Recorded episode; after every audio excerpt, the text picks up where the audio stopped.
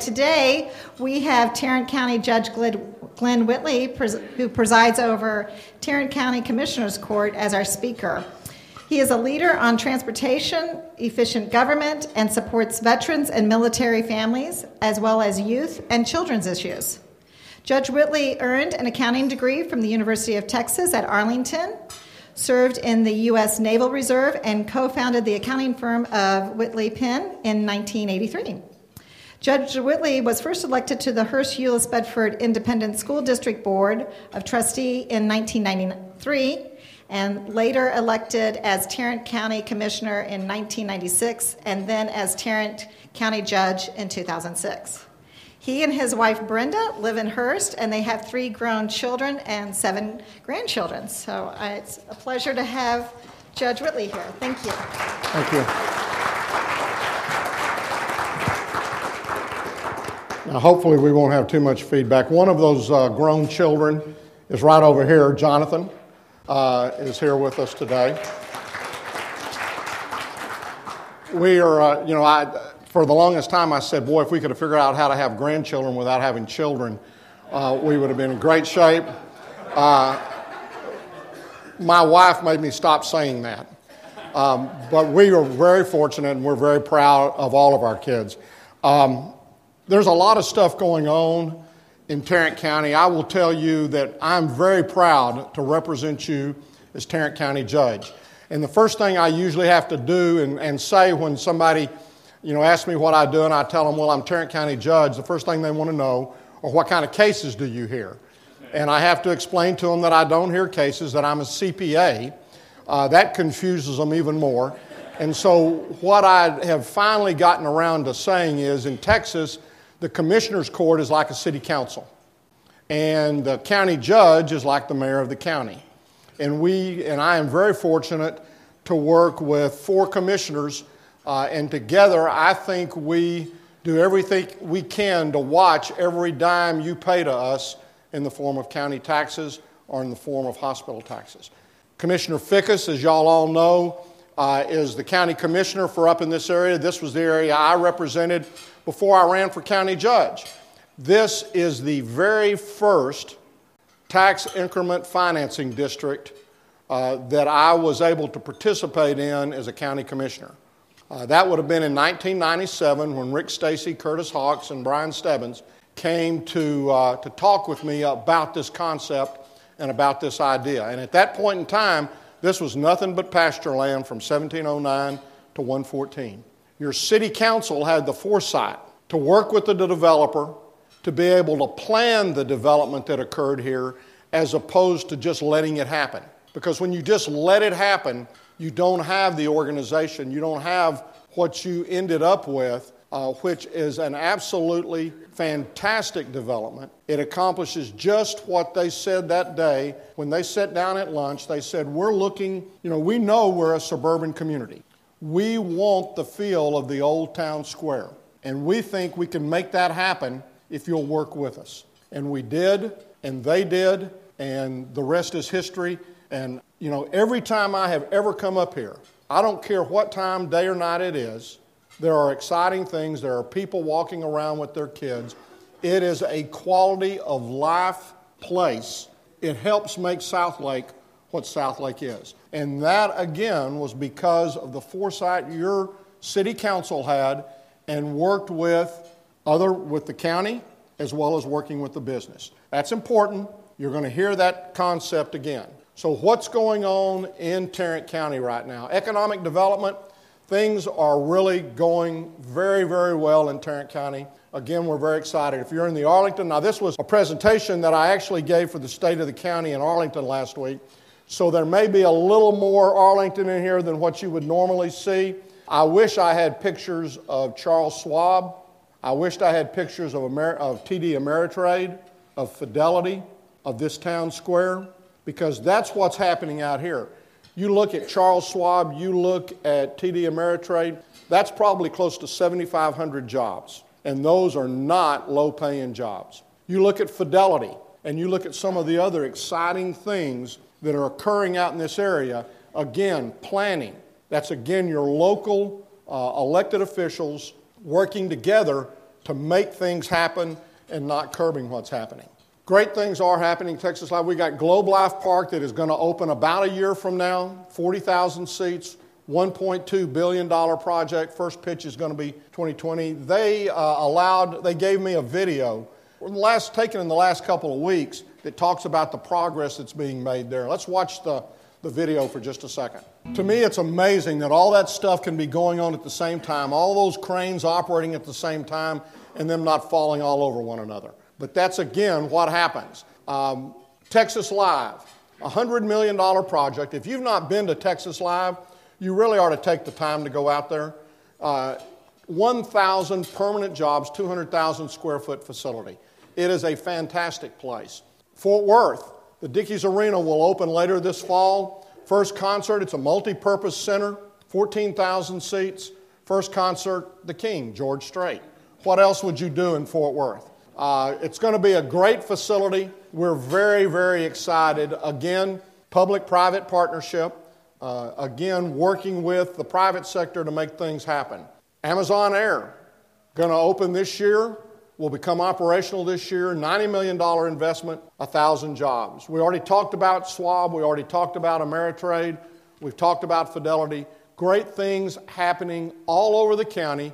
Again, collaboration. So, looking at all of this, all these great things going on, tremendous acceleration. What could slow this thing? What could possibly slow us down? 69 days and counting. And you know, we 140 days every two years. We have lobbied hard for two days every 140 years, but we hadn't been successful yet. We're going to keep working on it, but we have not been successful yet. Uh, recently, I had an opportunity to hear Tom Luce. Tom is Luce is a former Assistant Secretary of Education, and he has begun looking at where is Texas going to be in 2036 as we celebrate our bicentennial and as we move into the third century. They say a picture is worth a thousand words. That must mean that a video is worth a million. So let's listen to just a moment for, his, for a video. Ray Perryman is a respected economist that speaks often in front of the Texas legislature about issues that are affecting our economy. He, as did Tom, talks about the fact that Texas ranks number one overall in business. But there are concerns about our workforce and, and where we're going to be uh, as we continue to move toward that 2036.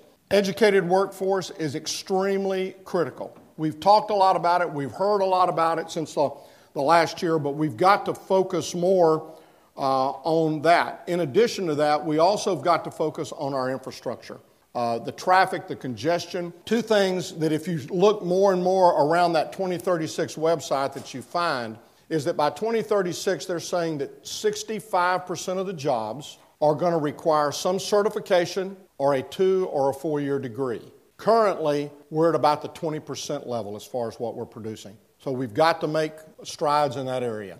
Population by 2036, 41 million.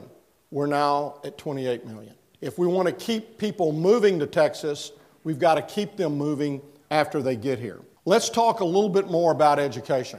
Currently, Texas ranks 41st in funding per student as compared to the other 50 states. That means there's only nine states that are investing less in their children than Texas is. When you look at a performance, K through 12, we rank 29. So, what that says is our teachers are doing more with less, but I don't think any of us are satisfied with either one of those numbers. Now, just throwing extra dollars at it, oftentimes you'll hear, well, that, that doesn't do anything. Throwing dollars isn't going to make a difference. Well, Dallas ISD, a couple of years ago, started a pilot. And what they did is they took their lowest performing elementary schools. They put more money in there to incentivize their best teachers to come and to teach in those schools. They made dramatic advancements in the first year and they have continued to make advancements every year since that point in time. Local decisions about how to best fix local problems. That's very, very important. Dallas ISD is the only major urban school that has got a B in the recent ratings versus the C that everyone else has got. Early childhood development. If we're really going and you know, if we're really going to fix the problem of education, what we've got to do is we've got to have the kids prepared as they entered public education. When my wife and I were first married, she was a first grade teacher. They had just started kindergarten, and they'd started kindergarten because they weren't ready for first grade. Today, we're starting pre kindergarten, and we're starting it for the same reason the kids aren't ready for kindergarten. So, when are we going to realize that we've got to start with quality child care from the very beginning? If parents cannot, if one of the parents cannot stay at home and help raise the children for that 24 hour or for that eight hour period, then we've got to make sure that they're put in quality child care. And, folks, that's especially important with the economically disadvantaged. Now, I'm just going to tell you, Southlake hadn't got a whole lot of those. But Fort Worth ISD, three out of every four students is economically disadvantaged. HEB, where I was on the school board in the early 90s, is now about 60% economically disadvantaged. So, in those situations, you have parents, really, you have a single mother, you have parent who's basically working two, maybe three jobs, trying to put clothes, food, and roof, and they, they don't have the ability, they don't have the time to be able to, to help hug, nurture, in a lot of cases during the day, to teach them numbers and letters and colors. So we've got to make sure that we have quality child care. A couple of sessions ago, the governor put out an initiative, tried to pass an initiative on early childhood development, didn't get there. We need to encourage him to go forward with that. Now, this has been our education, and I hope that what I've shown you is we have a challenge there. As we go forward, we need to look at that challenge. Now let's talk a little bit about our infrastructure, and I want to start off again with a video to kind of, and this one's by Texas A&M Transportation Institute. Again, 28 million today. We're moving toward 41 million. We've got to look at preparing our infrastructure. The plans that the TxDOT has said, and I'll give you some numbers in a minute on what they say the needs are, is what is needed to maintain a C you know, they keep going back to this C rating, and I, am going to tell you that when, when I was growing up and when my son was growing up, C was not a grade that we were proud of when you came in. If it was a C on your report card, you had some splaining to do. And so we talk about that, and I don't think as, as Texans we should be satisfied as we move forward with that. Gas tax.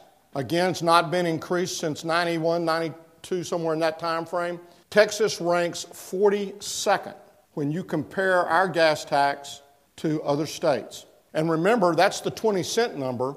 If you take the 5 cent that goes to education and you bring us down to 15 cents, now we rank 49th as we go forward with that. Public private partnerships, um, managed lanes, those were things that we did a decade ago, and it has resulted in probably between just Dallas, Tarrant, Denton, and Collin County, we've probably invested $20 billion in the last decade.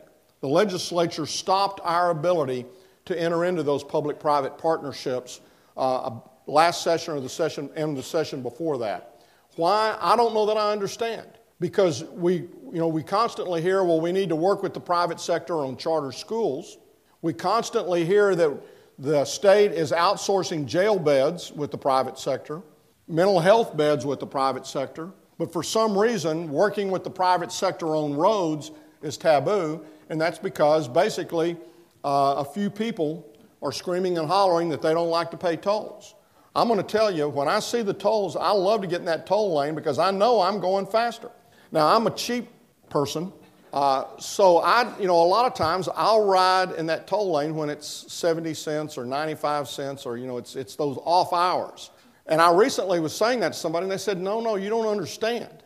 What you do is when you see it's $5.95, because I also know you're an impatient person, that's when you want to ride in that toll lane because when it's $5.95, that means it's stopped in the free lanes. And so that's when you do want to be riding in those toll lanes. Between now and 2036, TxDOT has estimated that their need to maintain that C is $324 billion. 202 for expansion, 122 for maintenance. Currently, to meet that need, we're bringing in about $7.5 billion a year.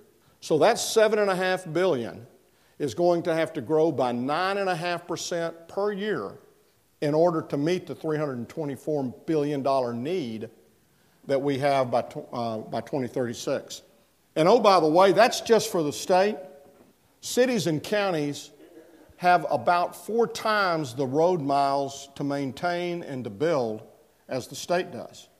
So when I talk about don't limit cities and their ability to help, what I'm saying is there's several proposals down there right now where they're talking about 2.5% caps on cities and counties and school districts and local governments.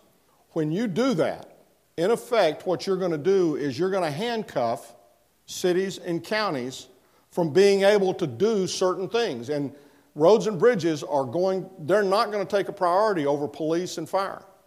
The other thing that will, though, is at the quality of life type stuff. Remember me talking earlier about that. So, you know, you, you've just got to say to your representatives and to your state senators don't limit local government. We'll limit them if we want to, and we'll limit them on the election times. And you'll have that ability to do that. So, what's, gonna, what's it going to take to keep this miracle alive that we've got going on right now? Basically, I think we have to increase our commitment to public education. We've also got to try to invest more in infrastructure, and we can't wait till 2036. As Mr. Luce said, we've got to look to the future. As I said earlier, your city council looked to the future, not to the next election, but to the future. And we've got to continue to strengthen and trust our local government, our local elected officials. When this state became a republic, the leaders at that point in time realized that because of the size and diversity of this state, that they needed to create local government. And when they created it, they, they needed to let local government closest to their particular segment of the population decide what their folks wanted and, and how to get there. And that's the beauty of the local government partnership. So, what are the obstacles right now that we face in doing that? Obviously, adequate funding. We've talked about that. And, folks, I don't like paying taxes any more than you do. In fact, I spent my career before running for county government making sure that my clients spent as the least amount of money in taxes as they could legally. And I think that's the thing that we need to look at. But there's a lot of misinformation out there, and if you listen to that misinformation, uh, and I'm to, you know, I, I am pretty blunt about this. Empowered Texans started in 2006. And at that point in time, they started blaming local elected officials for, for overspending and for skyrocketing increases in property taxes. So we've first off got to look at our tax burden, and then we've got to look at the rhetoric about these skyrocketing property taxes. So let's look what the data shows. I'm a bean counter. I thrive on data. Um, and so I think before you look at one category of tax, you first got to step back and look at where we are overall. And as I said earlier, none of us like to pay taxes. But what that, uh, you know, instead of looking at it as a tax, what I want you to think of it is it's the cost of services, it's the cost of the quality of life you enjoy. And so I think you have to determine that based upon that, are you happy or not with what you're paying for the quality of service that you're getting? And you need to compare that to other states and say, okay, where does Texas rank? If you look at just dollars, dollars collected in state and local revenue, Texas ranks 29th. Okay, the, the, I, I, made that statement at a, at a, meeting once, and they said, Well, yeah, well, well, wait a minute. The cost of living in Texas is nothing like the cost of living in California, New York. We talked about New York earlier. So, okay, let's look at it from a different perspective. Let's look at it as a percentage of your personal income. Because, yes, Texas may not pay as much for a specific job as they would have to pay in California or New York because of the cost of living. So you look at it on a percentage basis, and on a percentage basis, Texas is 37th. So what that says is, again, on a cost of living basis, uh, in both those numbers, we're in the bottom half. So again, none of us like to pay taxes, but when you look at it from the cost of services and the quality of life that you're getting from it, and the fact of how we compare with other states, think about that. Now, let's talk a little bit about, now we can get into a category. And as we look at categories, remember back on that previous chart, when you start talking about sources of income or sources of tax revenue income for the governmental entities, most states are going to have three sources of income property tax, sales tax, and the dreaded PIT, personal income tax. We don't have it, and I pray we never will. But whenever you think about how high that property tax may be or how high that sales tax may be, just think, well, at least on April the 15th, I'm only mailing one form in, and that's a form to the federal government, and there's not one going into the state, and there's certainly not one going into the local government. So again, 37th as a percentage of personal income, no personal income tax. Um, sales tax, we don't think of sales tax. Why? Because we pay it in thousands of transactions over the year. So when, you, when, the, when the state, when Empowered Texas wants to to point to something and be able to say you're over you're being overtaxed, they can easily point to property taxes because you either pay it monthly in your escrow and you all know what you're paying, or you pay it once or twice a year and it hurts. It's, it's a big number, but it's one check versus a little bit smaller property tax and a personal income tax. Now, when you look at property taxes, we all know that the 800 pound gorilla is the school districts. And I think it's important to recognize that when you look at school, it's public education funding. The state has a constitutional obligation to provide a free public education. They created a partnership with the local ISDs. It used to be with the counties. But then when the oil boom came, things were growing so rapidly that they began to develop ISDs. And that's when that partnership began. And originally, when I was, you know, back in the early 80s, the state was actually paying 60% local government, you and I, when you hear local government, that's you and I. You and I were paying 40%. When I hit the school board in 93, it was still about that same deal. But they created a formula which, in times of rising property taxes, penalizes you and I and benefits the state because they look at what we pay first and then they make up the difference. They set the funding level, they determine how much we're going to pay for each student. I contend that they ought to pay an equal amount. They ought to pay half of that and then figure out how they're going to allocate the remaining cost over to the, uh, to the local school districts. The formula is broken, but that's the reason why a lot of times in that school district that it's a higher amount. Um, 2017, there was an $8 billion difference between, between what you and I paid for public education and what the state paid. The 18 numbers just came out it went up to 10 billion. So we're paying 10 billion dollars more statewide than what the state is paying, and they're supposed they're the ones that has the responsibility. They're the ones at a minimum should be an equal partner in the deal.